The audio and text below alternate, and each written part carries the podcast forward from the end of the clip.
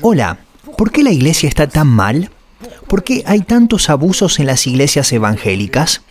Me sorprende que haya una carrera por inaugurar nuevas congregaciones, que las asociaciones de iglesias solo estén persiguiendo este objetivo, tener más y más iglesias asociadas independientemente de la calidad de estas congregaciones.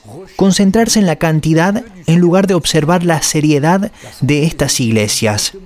La salud de las iglesias es directamente proporcional a la salud espiritual de los siervos de Dios. Veamos cuáles son las 23 características de un siervo de Dios. 20 criterios se encuentran en la primera epístola de Pablo a Timoteo en el capítulo 3, versículos del 1 al 7. Luego, otros tres criterios son agregados a la lista por Pablo en su carta a Tito, capítulo 1, verso 9. Pero comencemos por definir qué es un anciano, a veces también llamado obispo o en griego episcopos. Es aquel que ocupa una función pastoral. ¿Qué es un anciano? Es un servidor. Veamos la primera carta de Pablo a Timoteo capítulo 3. Palabra fiel. Si alguno anhela obispado, buena obra desea. Pero es necesario que el obispo sea irreprensible, marido de una sola mujer, sobrio, prudente, decoroso, hospedador apto para enseñar, no dado al vino, no pendenciero, no codicioso de ganancias deshonestas, sino amable, apacible, no avaro, que gobierne bien su casa, que tenga a sus hijos en sujeción con toda honestidad, pues el que no sabe gobernar su propia casa, ¿cómo cuidará de la iglesia de Dios? no un neófito, no sea que envaneciéndose caiga en la condenación del diablo. Primer criterio, el llamado comienza con una aspiración, que es el equivalente a desear fuertemente algo y de forma estable, ferviente. Está la parte del hombre y luego el llamado de Dios, que se siente en oración y comunión con nuestro Señor Jesucristo. No te conviertes en pastor para volverte popular, sino para servir a los demás. Es un llamado de Dios y debe ser confirmado por la comunidad local. Desafortunadamente, es bastante perjudicial que algunos pastores sean nombrados por las asociaciones e impuestos a la iglesia local. Otro aspecto, no nos llamamos pastor.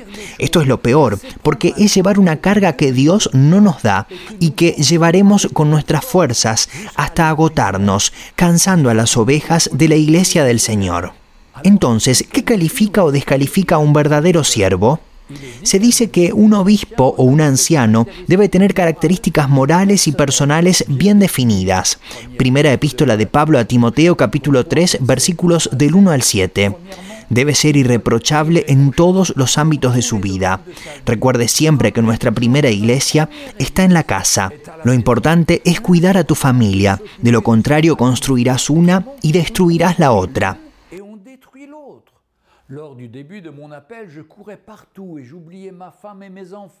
Cuando comencé el llamado, estaba corriendo y olvidándome de mi esposa e hijos porque pensaba que estaba sirviendo al Señor. Así es como perdí a dos de mis hijos que estaban desanimados por tener un padre que siempre estaba fuera, nunca para ellos, pero siempre disponible para los demás. Cuando tenía 18 años, mi hijo David me dijo, papá, dejo de ir a la iglesia, esto es demasiado legalista, quiero vivir mi vida. Pasó cuatro años en las drogas y en la vida nocturna, fue un shock para mí. Yo que servía al Señor, había desanimado a mi propio hijo, el mayor.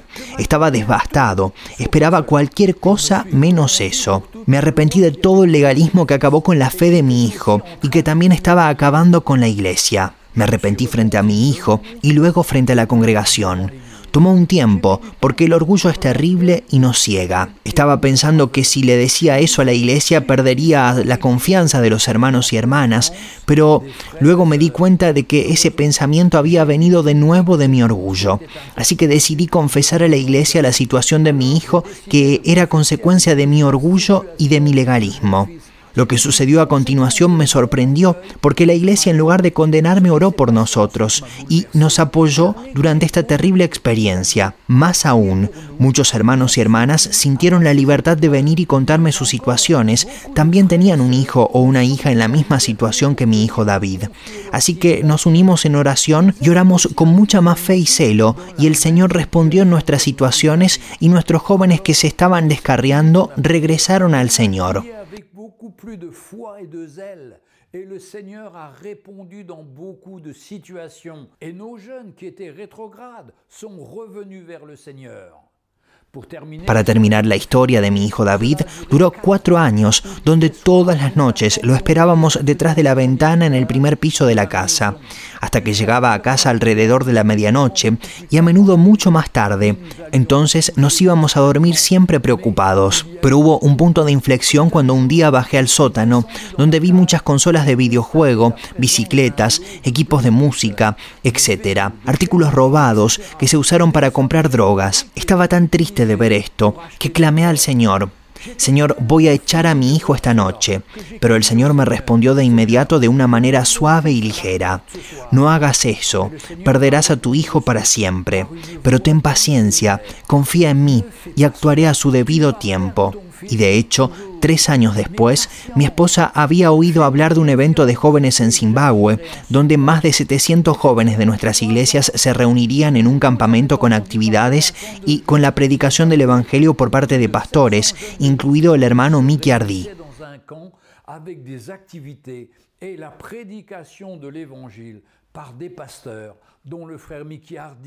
Mi esposa Sonia se ofreció a pagarle a nuestro hijo el pasaje a Zimbabue. Nuestro hijo aceptó inmediatamente. Luego nos dijo que aceptó ese billete de avión para averiguar qué drogas fumaban los jóvenes en este país. Por supuesto, estaba lejos de la motivación de mi esposa, de querer que él regrese al Evangelio.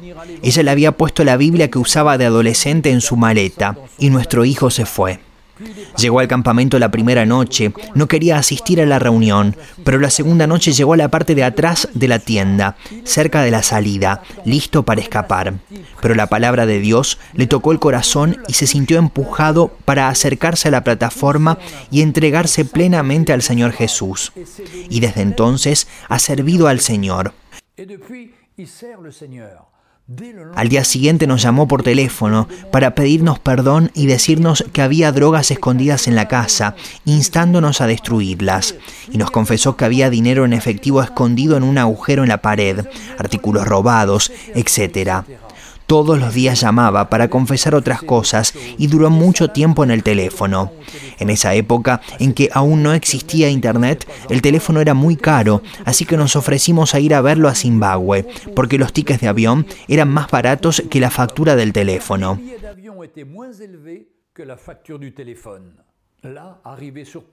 Cuando llegamos allí, nuestro hijo David nos dijo que no podía volver a vivir en Francia, en el distrito donde vivíamos, porque correría un gran riesgo de ser asesinado por miembros del grupo de trata de personas del que alguna vez fue miembro.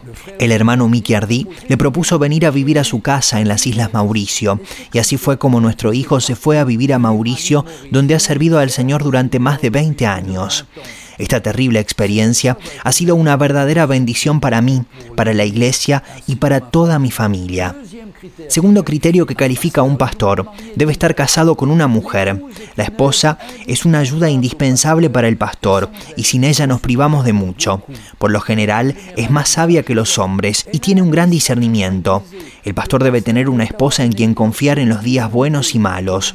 Digo a menudo y con gratitud que mi esposa es el 75% de mi ministerio.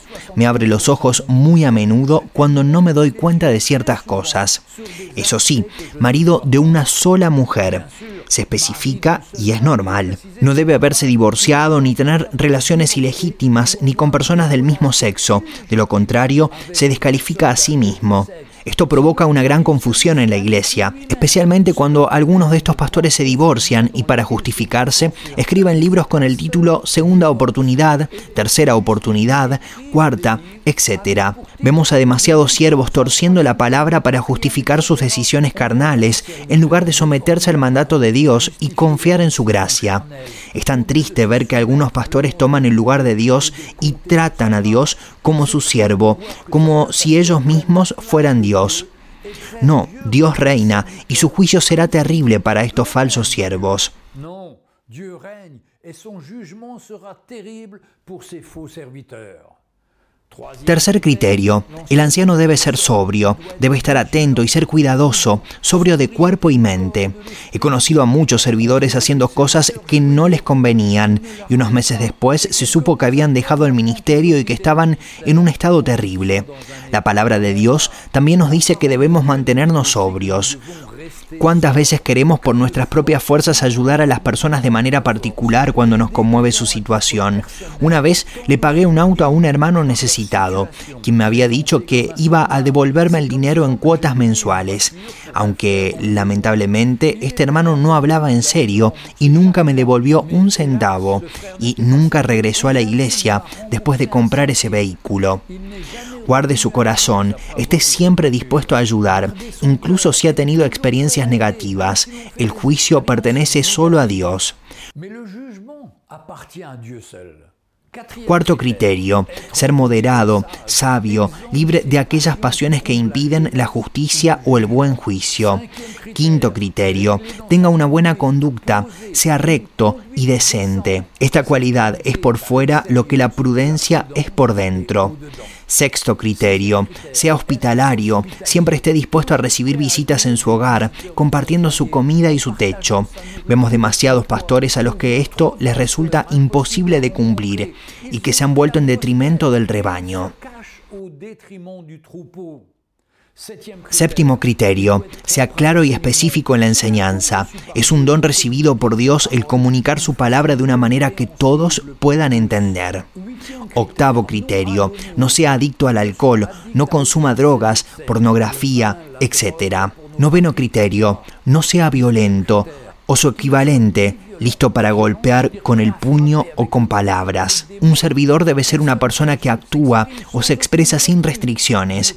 Debe estar preparado para escuchar la situación del otro sin mostrar un desacuerdo excesivo, sin reacciones brutales que provengan de la carne. Criterio número 10. Sea indulgente, disculpe, perdone fácilmente, tenga un corazón como el del Señor Jesús. Primera de Pedro capítulo 2 versículos del 23 al 24 dice, Jesús, quien cuando le maldecían no respondía con maldición, cuando padecía no amenazaba, sino encomendaba la causa al que juzga justamente, quien llevó él mismo nuestros pecados en su cuerpo sobre el madero, para que nosotros, estando muertos a los pecados, vivamos a la justicia, y por cuya herida fuisteis sanados. Hay demasiados pastores moralizadores que imponen pesadas cargas legalistas a las ovejas, como los fariseos en la época de Jesús. Ahí terminaremos esta exhortación por hoy. La semana próxima traeré la continuación y el cierre. Gracias por seguirme y busquemos ser verdaderos pastores según el corazón de Dios. Hasta pronto.